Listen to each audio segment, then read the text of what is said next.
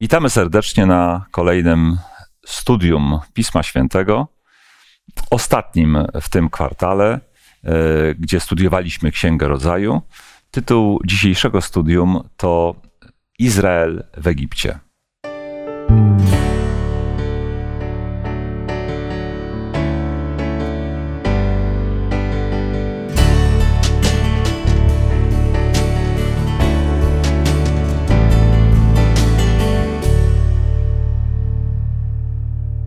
Ze mną będą dzisiaj studiowali tę, e, tę część Pisma Świętego, ostatnie rozdziały Księgi Rodzaju, Janusz, Monika i Zdzisław. Ja mam na imię e, Andrzej.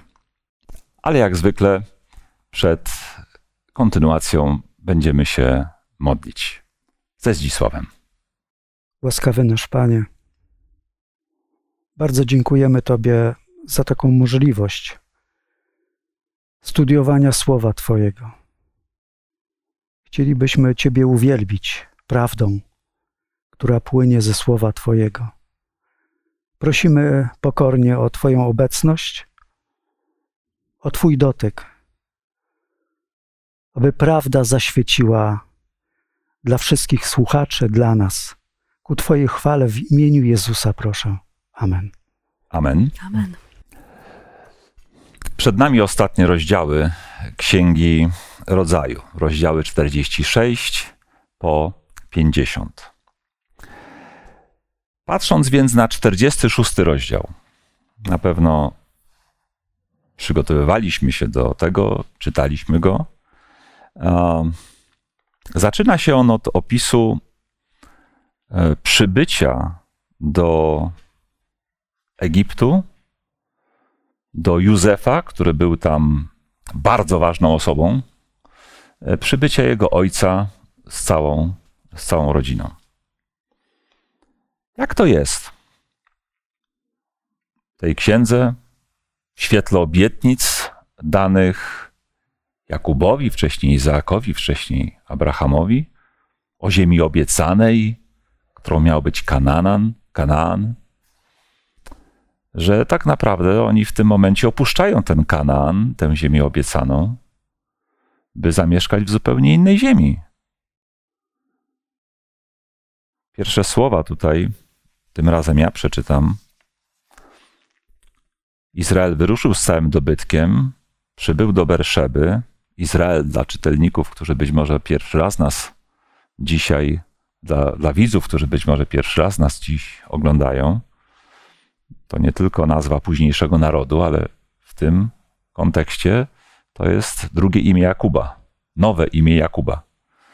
Przybył z całą swoją rodziną do Berszeby i tam Bóg w nocnym widzeniu powiedział mu: Nie bój się iść do Egiptu, gdyż uczynię tam ciebie wielkim narodem, ja pójdę z tobą do Egiptu i stamtąd cię wyprowadzę, a Józef zamknie ci oczy.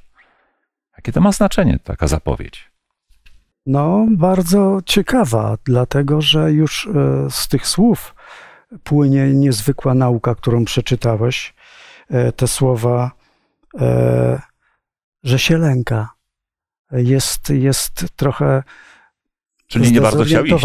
No właśnie ziemia mlekiem, miodem płynąca miała być z proroctwa i tu nagle mamy się pakować i iść. I widać tutaj jego dylemat, ponieważ idzie tak jak Izak do Berszeby, składa ofiarę i Bóg przemawia do niego: Nie bój się, znaczy się, że zastanawiał się, co mnie czeka i dlaczego. Pełno pytań e, w życiu takiego człowieka nagle, bo, bo to z tej ziemi, z proroctwa wynikającej, która miała, tak jak wcześniej powiedziałem, mlekiem i miodem e, płynąć. A, a, a, w ogóle przestała płynąć. Nie dość, że no moja rodzina wreszcie do tej ziemi przybyła, ta ziemia przestała płynąć tym mlekiem i miodem, bo przecież zaczął się głód.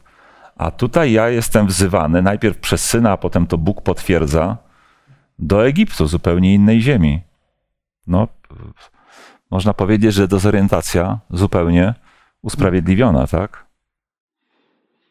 No i ta zapowiedź: pójdź, ale ja tam cię uczynię wielkim narodem, a nadto jeszcze zapowiedź, że w tym Egipcie nie będą na zawsze. Widzicie to? Czy jest jakieś podobieństwo pomiędzy jakby tą obietnicą, a obietnicą składaną kiedyś Abrahamowi, kiedy jeszcze się nie wybierał w tę swoją podróż, do której był powołany do Kananu?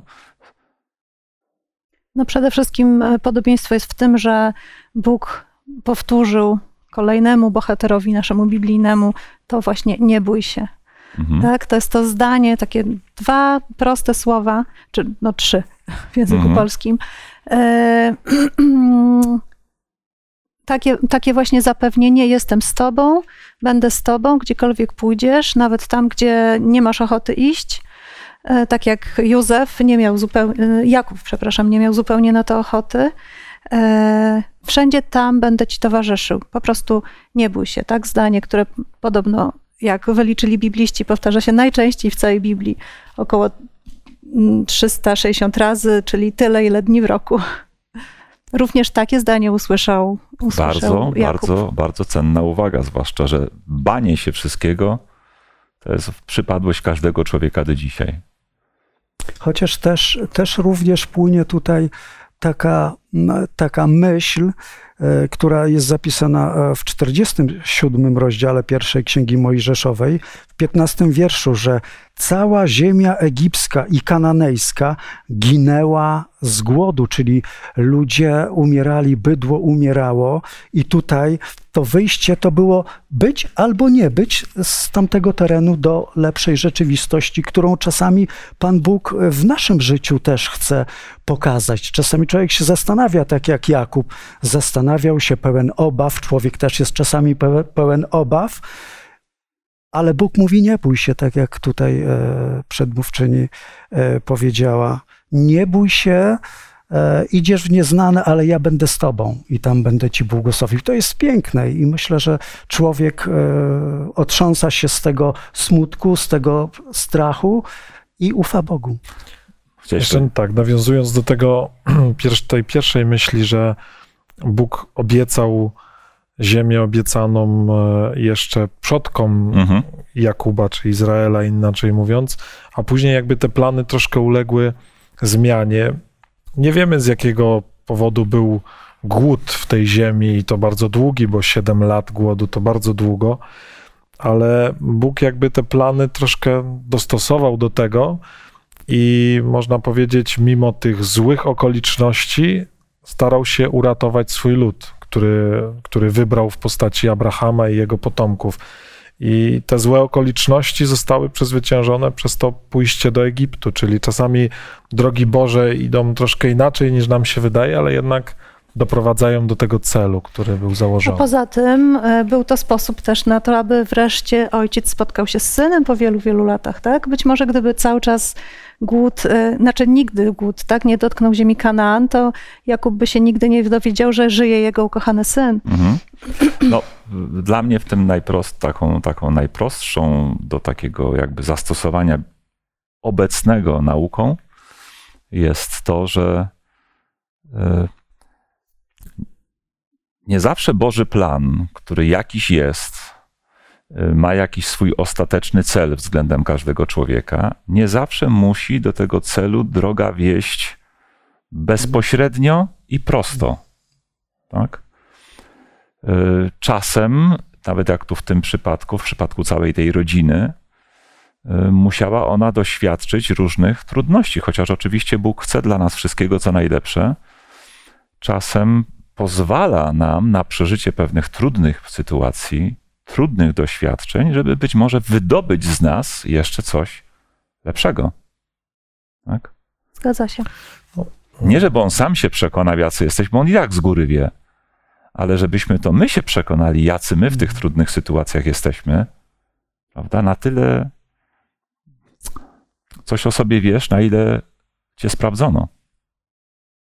Tutaj ta myśl, która czasami być może niektórym ludziom bardzo trudna jest do przyjęcia, że, że dlaczego dobrych ludzi spotykają złe rzeczy, czyli tak jak tutaj naród wybrany, a spotkał mhm. ich głód, spotkały mhm. ich. Przecież Bóg e, no, mógł dla nich jakieś dobre rzeczy zaplanować, no ale w tym grzesznym świecie one nas spotykają, a dla mnie zawsze takim e, kilka rozdziałów wcześniej powiedzianymi słowami ważnymi przez Józefa kiedy również spotkało go wiele zła, to on e, mówi do swoich braci, że wy wprawdzie knuliście zło i on mówi, że to było zło, ale Bóg obrócił je w dobro, w jakiś sposób wykorzystał. Mhm. I tak samo tutaj Bóg na pewno nie planował tego, żeby ludzie umierali z głodu i że mogliby wymrzeć również jego wybrani ludzie, ale to zło obrócił w dobro.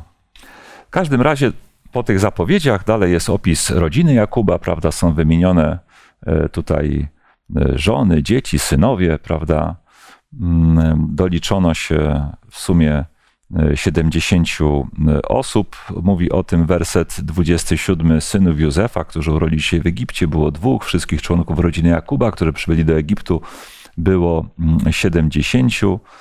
E, Ciekawe, autorzy lekcji nawet na to, autorzy tego studium nawet na to zwrócili uwagę, że, że to y, ta liczba y, pojawia się tutaj drugi raz, bo gdybyśmy chcieli podliczyć w dziesiątym rozdziale y, Księgi Rodzaju narody, tam jest taka tablica narodów popotopowych, no to się okaże, że też jest ich y, 70 i ta zbieżność nie musi tu być wcale jakaś taka przypadkowa, prawda? Bowiem te obietnice złożone Abrahamowi, Izaakowi, Jakubowi były obietnicami stworzenia z nich wielkiego narodu, przez który mają być błogosławione wszystkie narody ziemi. Tak? Nawet więc przez ten pobyt w Egipcie, nawet przez tę podróż do tego Egiptu, ona miała się przyczynić ostatecznie do tego, żeby mogło w przyszłości dojść do pobłogosławienia, do pewnych korzyści dla wszystkich narodów na tej ziemi. Właśnie Tu użyłeś myślałam, sformułowania naród wybrany. Ale czy dzisiaj możemy dalej tak mówić? Yy, W kontekście już Nowego Testamentu, w kontekście ofiary Jezusa złożonej co? Za jeden naród?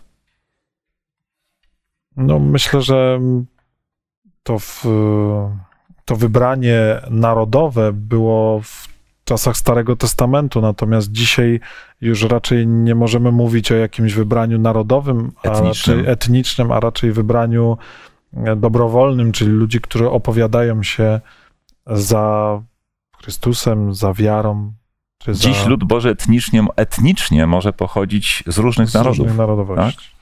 Chciałaś, Monika, tak, coś dodać? tak, myślałam o tym, dlaczego tak się stało, że ten właśnie wybrany naród, który, e, który dostał tą obietnicę właśnie, że będzie liczny, czyli jego protoplaści, nazwijmy to, dostali obietnicę, że bardzo się rozrodzą, rozmnożą wielki naród. Dlaczego to się stało akurat w Egipcie, a nie w Kanaanie?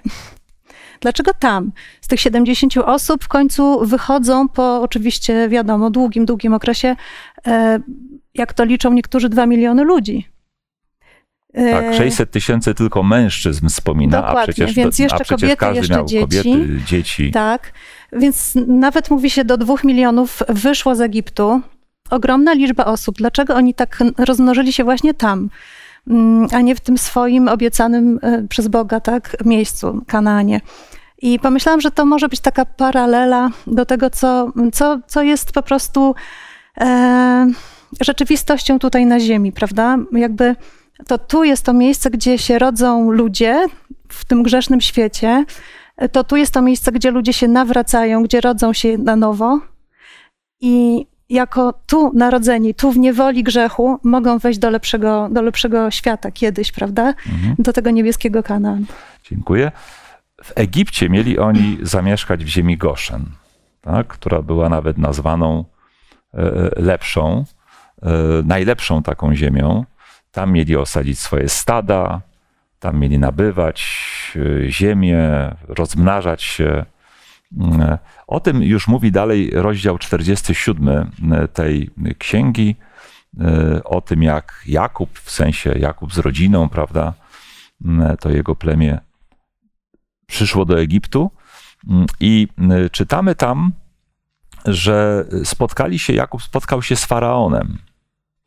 Jakub spotkał się, a wcześniej jeszcze y, Józef wziął pięciu ze swoich braci, przedstawił ich faraonowi. Tam była rozmowa, czym się zajmują, prawda, że, że y, wypasają bydło. Wcześniej była też taka myśl o tym, że dla Egipcjan ludzie wypasający bydło, no to są raczej tacy powiedziałbym, drugiego sortu, jeśli nie ostatniego. Ale że dziwna rzecz, dostają ziemię Goszen, najlepszą. Jak to zrozumieć, że ludzie, którzy dla Egipcjan są opisani byli jako pasterze bydła, traktowani jako, powiedziałbym, najniższa kasta, e, dostają najlepszą ziemię? Nie widzicie jakiegoś, jakiegoś dysonansu? Myślę, że na pewno odpowiedzią jest tutaj Goście, postać... obcokrajowcy przychodzą, dostają najlepszą ziemię. No ale to nie są, to nie jest byle kto, to jest rodzina mm, pre, pre, premiera, można powiedzieć, w ten W sposób. pewnym sensie dobroczyńcy Egiptu. Dobroczyńcy Egiptu, drugiego po faraonie. A więc to na pewno Józef, że tak powiem, zorganizował tak sprawy, Mhm. że, że, że ta ziemia dostała się właśnie im. Myślę, że to jest też bardzo ważny aspekt, e, że on tam działał przez sporo część czasu swojego życia i przeszedł przez różne etapy e, z więzienia, e, przez te sny. Cały Egipt słuchał o tym, patrzył na to wszystko i uczył się mądrości Bożej. Patrząc na Józefa, jaki jest wierny Bogu. I myślę, że faraon już, kiedy rozmawiał z Jakubem, miał w swojej głowie pewną, e, pewne spojrzenie na, na to wszystko, co się działo, te sny, które miał, e, Bóg, który przemawiał przez e, Józefa. To wszystko myślę, że składało się, moim zdaniem, na to, e, że dostali e, najlepszą ziemię, a z drugiej strony Faraon, jak się dowiedział, że są pasterzami, to zac- zacierał pewno w swoim umyśle ręce i powiedział: O, oni się zajmą. I tak Biblia sprawozdaje, że się zajmą jego również stadami. Więc myślę, że to też ta myśl nasza powinna pobiec w tym kierunku, że e, Miał w tym, w tym miał swój w tym interes. swój interes. E, Być może też e, w grę wchodzi tutaj taka teoria, która sytuuje obecność e, Józefa w Egipcie w XVII wieku przed naszą, przed Chrystusem, Mm, e, czyli w tym czasie, w którym e, w Egipcie panowała obca narodowościowo dynastia, e, dynastia Hyksosów, którzy byli z Semitami spokrewnieni, ale nie z Egipcjanami. Dla Egipcjan byli najeźdźcą, okupantem. Tak? I w tym momencie, jeśli rządziłaby obca dynastia, e, to sądzę, że mm, lojalność rodowitych Egipcjan względem niej była pod dużym znakiem zapytania, więc ściągnięcie do Egiptu każdej bliskiej etnicznie sobie grupy było być może dla nich tym i właśnie ich interesem, tak? E, Że mogli im ufać, e, że byli przybyszami niezwiązanymi z- z lokalnie wrogo nastawioną do nowej władzy e, e, ludnością. Także być może to również miało tutaj jakiś wpływ.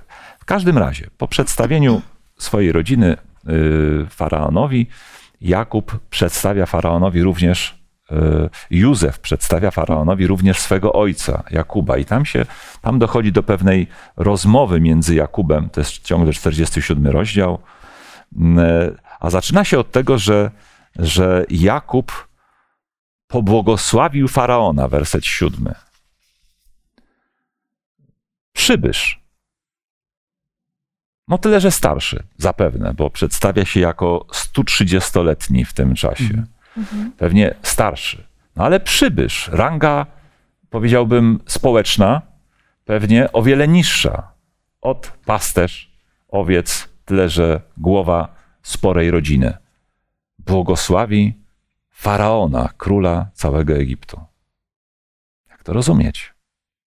I czy ma to jakieś przełożenie? Czy możemy z tego jakąś naukę wyciągnąć? No, były obietnice dane właśnie Abrahamowi już, że będzie błogosławieństwem dla wszystkich narodów. W jakimś sensie Jakub, błogosławiąc faraona, błogosławił właśnie no, przywódcę wielkiego państwa. Yy, I dzięki Ale co temu... to znaczy błogosławił w ogóle? Co to znaczy pobłogosławił? No. Wielu być może współczesnych widzów naszych nie rozumie tego pojęcia. Życzył szczęścia, życzył wszystkiego dobrego. Po No, ludzie też sobie życzą, mm, kiedy się na Facebooku prawda, wyświetli, że dzisiaj ktoś ma urodziny, to mu tam zaraz życzenia składają, ale nie sądzę, żeby nazwali to błogosławieństwem. Myślę, że to błogosławieństwo jest tak niezwykłe jeszcze przed e, przyjściem Józefa. Zobaczcie, gdyby nie było tego Bożego człowieka w Egipcie w tamtym czasie, to i Kanaan, i Egipt, nie wiem, czy wyszliby z tego doświadczenia ośmiu lat, e, siedmiu lat e, Głodu. głodu. I myślę, że to już było błogosławieństwem. A widzimy wcześniej e, Abrahama, Izaaka, te błogosławieństwa e, z rodziny na rodzinę. I myślę, że to był wielki e, symbol. I również dla faraona było to coś niezwykłego, bo nie, my nie znamy tych słów wypowiadanych przez Jakuba, ale myślę, że to były pięknie okraszone słowa, które naprawdę coś znaczą. I czasami ja spotykam e, błogosławionego człowieka, który zaczyna e, mi błogosławić, i, i, i te jego słowa tak mnie dotykają, tak mnie nastrajają, że naprawdę jestem zachwycony, jestem poruszony i myślę, że to błogosławieństwo, wydaje mi się, że tak, tak mogło to wyglądać. Ja myślę też, że w tamtej kulturze e, starożytnej jednak szacunek do ludzi wiekowych był dużo większy niż, niż dzisiaj. I niejako każdy, powiedzielibyśmy dzisiaj niestarożytnie, z automatu, kto miał 130 lat, był traktowany jako ktoś, kto e, ma prawo udzielać wszystkim, nawet ludziom wyższej pozycji społecznej, e, błogosławieństwa rozumianego, tak jak powiedziałeś, Januszu, jako pewne życzenie dobra, powodzenia, sukcesu, ale wypowiadane do drugiej osoby, ale jednocześnie będące aktem modlitwy do Boga, żeby Bóg to w życiu tej osoby sprawił. Tak? I tak ja przynajmniej rozumiem to błogosławieństwo, że kiedy on błogosławił faraona, to życzył mu sukcesów, długiego życia, dobrego życia dla niego, dla rodziny, dla jego narodu, jego kraju y, i żeby to wszystko w jego życiu sprawił najwyższy, dobry Bóg. Ja myślę, że to już też e, nauka dla nas, że Jakub błogosławiąc faraonowi, czyli zwierzchnikowi kraju, w którym zamieszkał, również przez niego otrzymywał błogosławieństwo od Boga, no bo mm, on dbając o kraj również zapewniał i im dobrobyt, czy choćby żywność, czy inne rzeczy, więc to było, ten człowiek stawał się jakby błogosławieństwem, przez które Bóg mógł udzielać błogosławieństwa innym. Czy nie mamy takiego w Biblii fragmentu, który, gdy naród izraelski później, później, później, już jako naród miał się dostać do niewoli babilońskiej, czy tam nie jest powiedziane, żeby modlili się o powodzenie Tak, kraju. e, kraju, w który, do, do którego Bóg ich posłał. To była niewola, ale jakby z woli Bożej, tak? Żeby modlili się o powodzenie tego kraju, bo od ich powodzenia zależy tego kraju, zależy powodzenie tych tam y, ludzi, Izraela, m, który tam nie z własnej woli się znalazł, prawda? tak. Więc tu było coś, coś podobnego. Mieliśmy tu z czymś takim do czynienia. Czy ja mogę jeszcze wrócić do jednej rzeczy? Y, E, Chciałam się odnieść do tego em, pasterzowania. A to, a to, to ja tylko dokończę myśl Proszę, błogosławienia. proszę. Mhm. że ja w tym widzę jeszcze jedno, z czego znów warto być może wyciągnąć jakąś naukę dzisiaj. Czy my dzisiaj, jako ludzie, nie wiem, określonej narodowości, określonego wyznania, być może różnego, prawda? Ale czy jesteśmy gotowi błogosławić człowiekowi nam, obcemu, obcemu narodowościowo, obcemu religijnie, tak? może nawet bogatszemu od nas, co być może u wielu wywołuje uczucie zawiści, tak? Ale dla tego człowieka, który przybył tu niby prosić o łaskę, on jednak błogosławi temu bogatszemu, żeby był jeszcze bogatszy, żeby mu się jeszcze lepiej wiodło. Nadto człowiekowi zupełnie innej religii. Jaka otwartość w, w Jakubie, e, prawda, była na drugiego człowieka. Jaka życzliwość niezależnie od wszelkich różnic, które między nimi istniały. Teraz Tak, na, proszę, na to się cofnij może zdobyć, na to się może zdobyć taki człowiek, no naprawdę żyjący z Bogiem, prawda? Mhm. E, ja chciałam właśnie wrócić do tego, że jak moja Biblia mówi, wszyscy pasterze owiec są dla Egipcjan obrzydliwością. I to jest e, znów mo można jakby taką, taki obraz tutaj ukazać, e, do kogo porównał się Jezus, gdy przyszedł na ziemię. W Starym Testamencie również są te porównania właśnie Boga do pasterza przecież właśnie, tak? Podczas gdy dla Egipcjan, takiego symbolu świata, tak, świeckości, jest to obrzydliwość. Myślę, że to jest bardzo głębokie. No, Nowy Testament też wspomina, że Bóg e, wybiera do realizacji swoich dzieł e, czasem ludzi, e, którzy dla innych są ludźmi najgorszego sortu, jeśli można w ogóle dzielić ich w ten sposób, tak? To, co głupiego wybrał Bóg, to, co można by parafrazować, biednego wybrał Bóg, gorszego od innych, ale wybrał Bóg by realizować swoje dzieła. Raz wybrał, a dwa sam jakby ukazał siebie właśnie jako pasterza, sam mhm. siebie, czyli no jakby ogromnie się poniżył, przynajmniej gdyby patrzył na niego Egipcję. Przejdźmy do rozdziału 49, gdzie e, czytamy o błogosławieństwie Jakuba dla dwunastu synów. Ale yy, Przepraszam, to poszedłem za daleko. Najpierw 48 jeszcze, bo zanim Jakub pobłogosławił swoich synów, pobłogosławił synów Józefa, jedynych swoich wnuków. To ciekawe. No nie jedynych. No, czy, znaczy, miał wielu jedynych pobłogosławił, jedynych, tak, których pobłogosławił, tak, tak, tak, bo miał ich wielu, ale właśnie tak. tych dwóch synów Józefa, czyli Efraima i Menasesa, pobłogosławił. I to nawet w tej kolejności, którą, E, którą wymieniłem, chociaż pierworodnym Józefa był Menases, potem Efraim, a on ich pobłogosławił. Tam jest nawet taka scena, że, że, że ręce skrzyżował, prawda, że nawet chciał Józef interweniować, żeby to pierwsze błogosławieństwo przeszło na pierworodnego, a drugie na tego, który się w drugiej kolejności urodził, na Efraima, ale nie. Jakub się uparł. Najpierw Efraim był błogosławiony, potem, e, potem Menases a już kolejnych wnuków nie błogosławił. Potem już synów błogosławił. Jak to wyjaśnić? Czy ma to jakieś znaczenie? Myślę, że ma.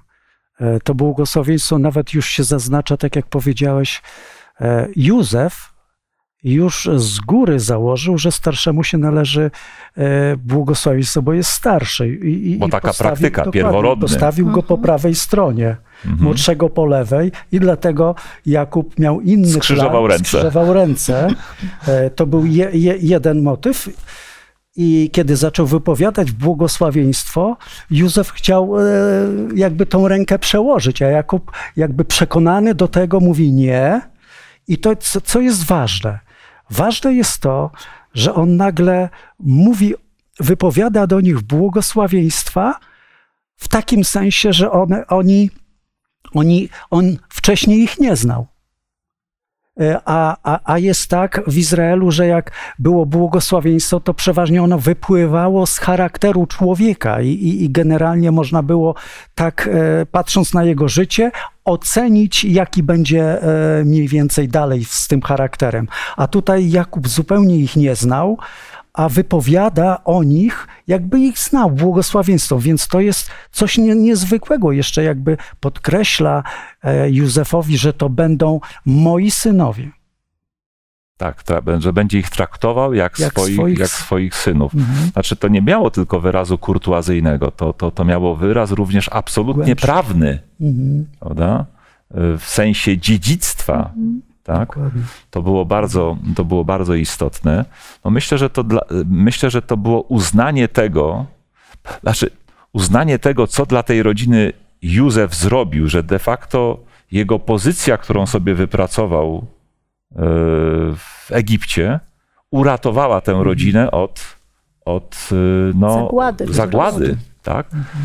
A nadto jeszcze była to forma rekompensaty, zadośćuczynienia za te krzywdy, które mu jego właśnie bracia uczynili. Tak? To też jest istotne, że czasem nam się w życiu wydaje, że jak się kogoś skrzywdzi, to wystarczy mu powiedzieć przepraszam. Słowa nic nie kosztują. Tak? A gdzie jakaś rekompensata, jeśli jest możliwa do uczynienia? Tak? Prawdziwa pokuta nie tylko polega na powiedzeniu przepraszam, wybacz mi. Polega jeszcze na naprawieniu tego, co jeszcze można naprawić, Naprawić. jeśli to jest tylko możliwe. I tutaj ja widzę w tej obietnicy, będę Twoich synów traktował jak własnych. Nie tylko kurtuazję tu widzę. Tu widzę zadośćuczynienie. Tak? E, No Może i- jeszcze jedną myślę, że Stary Testament bardzo podkreśla rolę tego błogosławieństwa, które przekazywali e, ci przodkowie, tak jak wcześniej Izaak, Abraham, i że to było coś ważnego, co to później... było jak spisanie testamentu. Tak, i, i co później w dużej mierze determinowało też postępowanie tych ludzi, więc e, myślę, że to, jak później postępowali synowie Józefa i, i te pokolenia, z których wyszły, również było determinowane w tym błogosławieństwem, które otrzymali Mhm, od mhm. Jakuba. E, Tak naprawdę to bł- błogosławieństwo, które było złożone przez położenie rąk na głowach tych, tych e, dwóch dzieci, tych dwóch, dwóch tak naprawdę było, jak mówi werset 15, błogosławieństwem danym Józefowi, tylko w, w osobach dzieci. I można przeczytać nawet po błogosławił Józefowi mówiąc, Bóg, przed którego obliczem podążali moi przodkowie, Abraham i Izaak, Bóg, który był moim pasterzem od mojej młodości aż do dziś, anioł, który mnie bronił przed wszelkim złem, niech błogosławi tym chłopcom i niech będzie w nich obecne moje imię, imię moich przodków Abrahama i Izaaka i niech się bardzo rozmnożą na ziemi. Warto, chciałem nawet to e, przeczytać. Tak czasem żałuję, że nie wiem, że to takie rzadkie jest dzisiaj, żebyśmy nad własnymi dziećmi, nad, dzieci, nad dziećmi naszych dzieci powtarzali podobne słowa. Zapewne modlimy się, ale czy modlimy się podobnymi słowami o ich przyszłość? No dobrze, i 49 rozdział to już jest błogosławienie Jakuba swoich synów. Swoich synów. Na czym to polegało? Czy, czy, czy, czy na tym, że tak każdemu rzeczywiście po prostu życzył y, sukcesów, powodzenia, szczęścia i długiego życia? Mm, Czy, była to rodzaj, czy był to rodzaj zapowiedzi ich przyszłości? Y, Wróżenie z fusów, prawda? Y, Czy jednak z czegoś konkretnego? Jak wierzymy, Izaak, przepraszam, Jakub, Izrael, no, no, nowe imię jego, to był człowiek blisko związany z Bogiem i wierzymy, że Bóg e, w wielu tych słowach wypowiadał słowa proroctwa o tych ludziach, Że go natchnął. że go natchnął, tak, więc e, wiele z tych słów pokazywało ich dotychczasowy charakter, ale też mówiło o przyszłości i myślę, że nie wynikało tylko z tego, że Jakub znał swoich synów, ale również w sposób natchniony mówił o ich przyszłości. Ale myślę, że tu jest ważne jeszcze to, y, o czym mówi nam przekład Biblii Gdańskiej. Ja mam inny Mhm. przekład, tego, to jest w ogóle inaczej tutaj ujęte. Faktycznie tak jakby ym, u mnie to jest y, w ten sposób powiedziane, zbierzcie się, czyli Jakub wezwał synów, tak, i powiedział zbierzcie się, a oznajmię wam, co was spotka w dniach późniejszych. Ale Biblia Gdańska mówi tutaj, co ma przyjść na was w ostatnie dni. Ostatnie, tak. U mnie jest w przyszłości. Tak.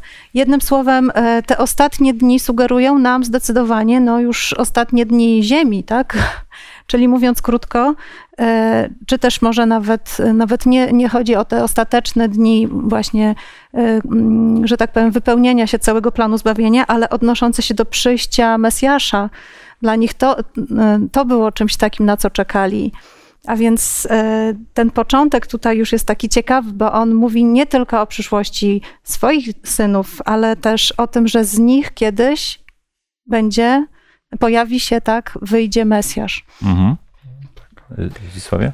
To jeszcze, jeszcze, tak jak Janusz powiedziałeś, tutaj e, bardzo dobrze Jakub znał sw, e, swoje dzieci e, i na podstawie e, tej znajomości wynikało to proroctwa, e, proroctwo, że potrafił ocenić e, natchniony Duchem Świętym, e, jaka jest rzeczywistość teraz i jaka rzeczywistość będzie później. I ona generalnie się przewijała przez, patrząc, czytając kolejne strony biblijne, dowiadujemy się o tym, ale myślę, chciałem się zatrzymać tutaj na, na Judzie, gdzie o Judzie zaczął opowiadać, że z ciebie wyjdzie ten, któremu oddawać będą chwałę e, wsze- wszelkie narody. Nie odda, dziesiąty wiersz 40, e, 49 rozdziału. Nie oddali się berło od Judy, ani buława od nóg jego, aż przyjdzie władca jego i jemu będą posłuszne narody. To było proroctwo o Jezusie. Niesamowite. E, Na jaki podobne czas. słowa powołuje się Izajasz, e, Mhm, że, mhm. że na, na te narody, prawda, którymi będę władał, którymi przedstawi prawo, że nie zakończy swej służby, dopóki narodom nie ogłosi swojego Tak. prawa. Mhm.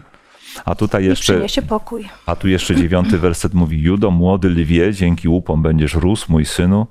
E, Porównanie do lwa, gdy apokalipsa Chrystusa porównuje do lwa Z pokolenia. z pokolenia Judy. Mhm. Tak? Bardzo wyraźnie mesjanistyczne, m, a nawet apokaliptyczne e, takie nawiązania tutaj są. W proporcju, tak, tak mi się wydaje, e, gdzieś tam czytałem e, historyczne źródła, w proporcju e, Juda miał lwa. Mhm. Mnie zawsze zastanawiało, dlaczego to Juda został wybrany na, na tego protoplastę Jezusa, a nie właśnie któryś z synów Józefa. Tak by było sprawiedliwiej. Mhm. Ale to tylko takie pytanie, No, Chyba myślę, że. Juda miał na które cechy chyba nie ma odpowiedzi. bardzo szlachetne, ponieważ to Juda zablokował e, Żeby zabić Józefa. dokładnie tak, więc, więc on To naprawdę Ruben. nosił Ruben. cechy. Ruben, Ruben. Ruben, ale Juda, ale Juda potem był gotów zostać, Y, po- Dokładnie tak, o, o, o ten e, zostać, mi chodzi. tak? O. Zamiast Beniamina. Mhm. Tak, zamiast. Beniamina, Mhm. e, co, co, co mm, no, tutaj widać było, że gotów był się poświęcić. Tak, Mhm. dokładnie. Prawda? I ta cecha potem przetrwała w tym plemieniu, tak? I, i, i najwyraźniej została zobrazowana w Jezusie, e, w Jezusie Chrystusie. No i dochodzimy do 49 rozdziału, do jego końcówki, z przejściem na już 50 też e, rozdział, gdzie mamy ostatnią wolę Jakuba, który chce, gdy umrze, być przyłączony do swoich ojców, chce, żeby go, żeby go pochowano właśnie w ziemi kananejskiej, tam w określonym miejscu, na polu Makpela, w pobliżu Mamre. M, e, No i tam, gdzie zresztą byli inni protoplaści, jego też żona e, e, pochowana, m, gdy wydał te polecenia e, swoim synom, położył się na łożu, umarł i został przyłączony do swoich przodków. Mała taka e, kwestia, nie chcę, żebyśmy długo jej poświęcali czasu, zbliżamy się do końca. Jak to tak?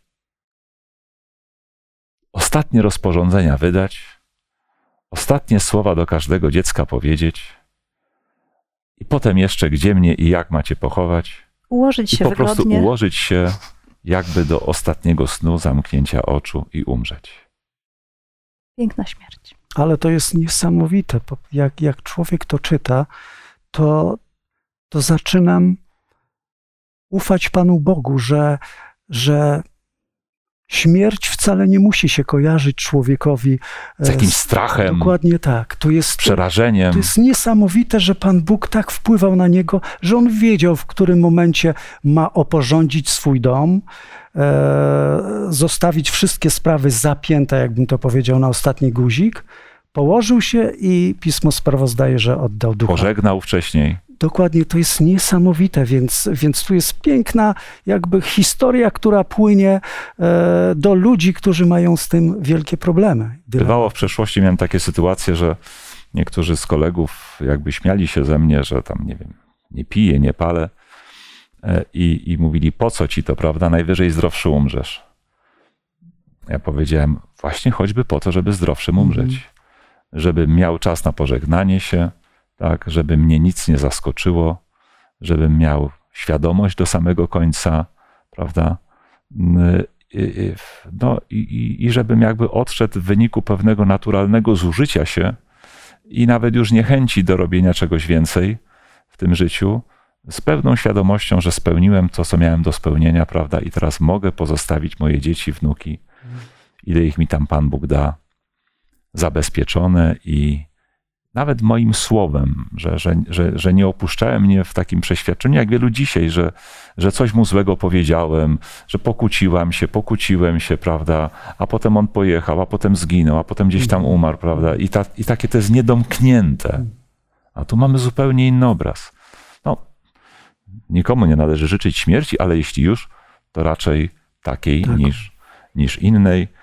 No i Ja jeszcze może krótką myśl, na którą bym tutaj zwrócił uwagę, bo też jawi się tutaj obraz tego, że Jakub jednak zwrócił, przepraszam, y, Izrael, czyli Jakub. Jakub. Jakub, dobrze powiedziałem, Mhm. zwrócił uwagę, żeby jego doczesne szczątki zabrać, kiedy będą wychodzić z Egiptu, e, co można by troszkę zinterpretować jako taki jednak trochę kult zmarłych, no bo ten, te jego szczątki obdarzyć kultem i zabrać.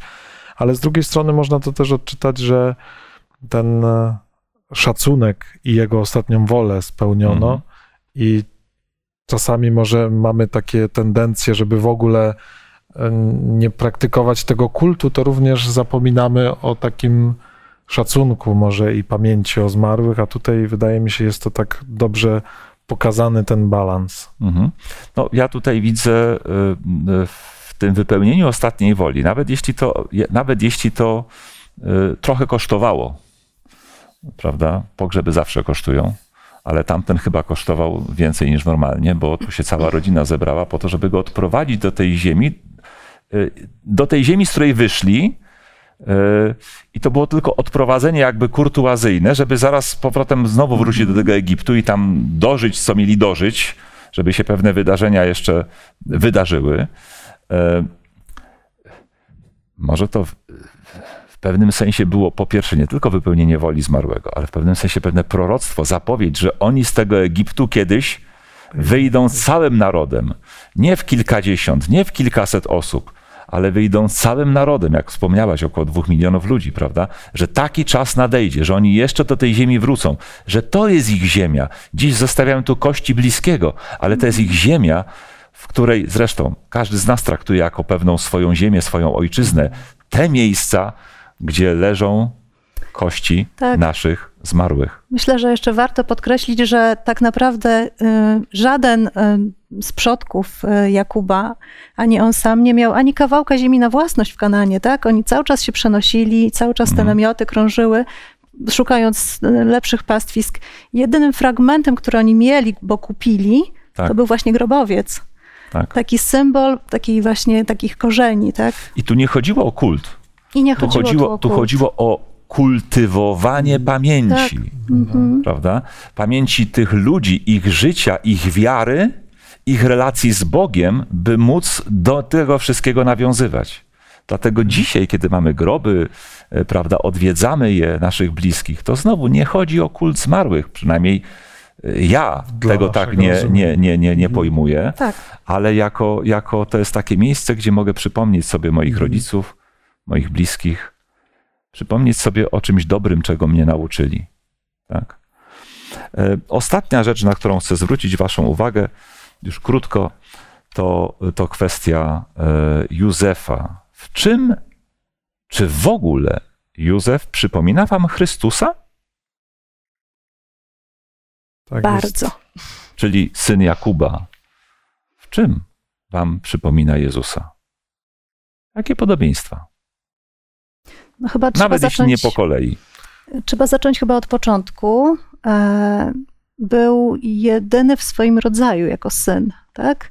Dlaczego? Dlatego, że Jakub obdarzał go szczególnymi względami, szczególną miłością. Był to syn jego, tej ukochanej żony, długo wyczekiwany i jak mówi sprawozdanie biblijne, właśnie mm, szczególnie traktowany przez Ciekawego tatę. słowa użyłaś, był jedynym w swoim rodzaju, czyli wyróżniającym spośród tych wszystkich synów, Mhm. jakich miał. Takiego dokładnie samego słowa używa Nowy Testament, tylko w języku greckim, względem osoby Jezusa, nazywając go monogenes, czyli jednorodzony. Jednorodzony. Co ma w istocie znaczenie jedyny w swoim rodzaju. Prawda? Mhm. Myślę, że drugie podobieństwo to, że zarówno Józef jak i Jezus przebaczyli swoim e, ludziom, którzy im zaszkodzili, czy swoim wrogom i przebaczyli tak naprawdę, bo zarówno Józef, który stał się faraonem, czy zastępcą faraona, e, miał możliwość, żeby się zemścić na jego braciach, co później im powiedzieli po śmierci ojca, że się zaczęli tego obawiać, że będzie się mścił na nich. I tak samo Jezus miał możliwości ku temu, żeby się zemścić na swoich wrogach czy oprawcach, ale ani jeden, ani drugi nie uczynili tego, co pokazuje, że naprawdę przebaczyli im.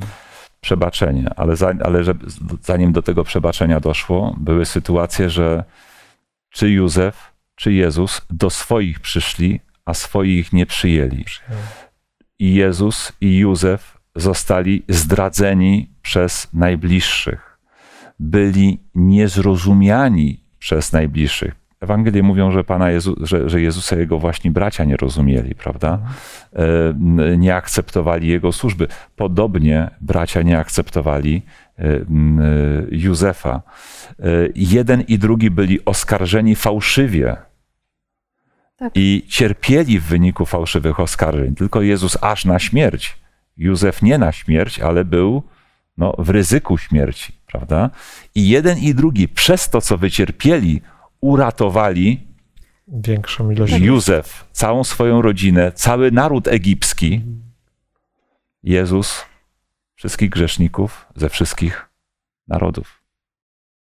Dzięki temu, co zrobił Józef, y, przetrwało to, ten naród przetrwał, to pokolenie przetrwało, w którym miał się narodzić Mesjasz, tak, I który dziś uratuje możemy, I dziś możemy być dzięki temu y, w Józefie, y, w jego potomkach, w Jezusie Chrystusie, błogosławieni z takiego narodu jak my, Polaków, prawda? Jak ludzie wszystkich innych plemion, narodów, języków. Dziękuję Wam bardzo za, za Wasz e, owocny udział. Chcemy zakończyć to studium i cały ten kwartał z Księgą Rodzaju modlitwą, modlitwą z Moniką. Boże, chcę Ci gorąco podziękować. Dziękuję przede wszystkim za to, że zachowałeś dla nas Biblię że zachowałeś te historie. Mm, mogą się nam wydawać takie obce, bo dotyczą w ogóle jakiejś innej kultury, innego czasu. Ludzi, których nie do końca umiemy nawet zrozumieć, ale kiedy z Twoim duchem studiujemy te, te opowieści, te, te historyczne wydarzenia, to możemy tyle się nauczyć, tyle wyciągnąć z nich nauk dla, dla naszego życia. E, bohaterowie, o których czytamy, czy ci negatywni, czy pozytywni, mogą być też taką niezwykłą dla nas nauką. Chciałam Ci bardzo podziękować, Panie, za to, że możemy w Tobie żyć na wieki, że dzięki Twojej łasce możemy być tacy, jak, jak Ty byłeś, jakim był Józef, Twój taki wzór starotestamentowy że możemy przebaczać, że możemy iść przez życie po prostu z lekkim sercem, będąc w kontakcie z Tobą i pogodzeni z, z innymi ludźmi. Że możemy, kiedy przyjdzie nasza pora, być może umrzeć tak jak Jakub, że to nawet jeśli przyjdzie na nas ten, ten, ten dzień śmierci, to wiemy, że zmartwychwstaniemy i będziemy mogli po prostu żyć w szczęśliwym świecie, bez chorób, zła i cierpień. Dziękujemy za to wszystko, że nam to wszystko obiecałeś i umożliwiłeś. W imieniu Jezus. Amen. Amen. Amen. Nasi drodzy widzowie, nie wiem o czym będzie następny sezon, jaki będzie miał tytuł, jaką będziemy studiowali księgę czy temat, ale wiem, że spotkamy się w przyszłym tygodniu w innym składzie, ale już dzisiaj serdecznie zapraszamy. Jak zwykle będziemy studiować z Wami Biblię. Zapraszam za tydzień o tej samej porze.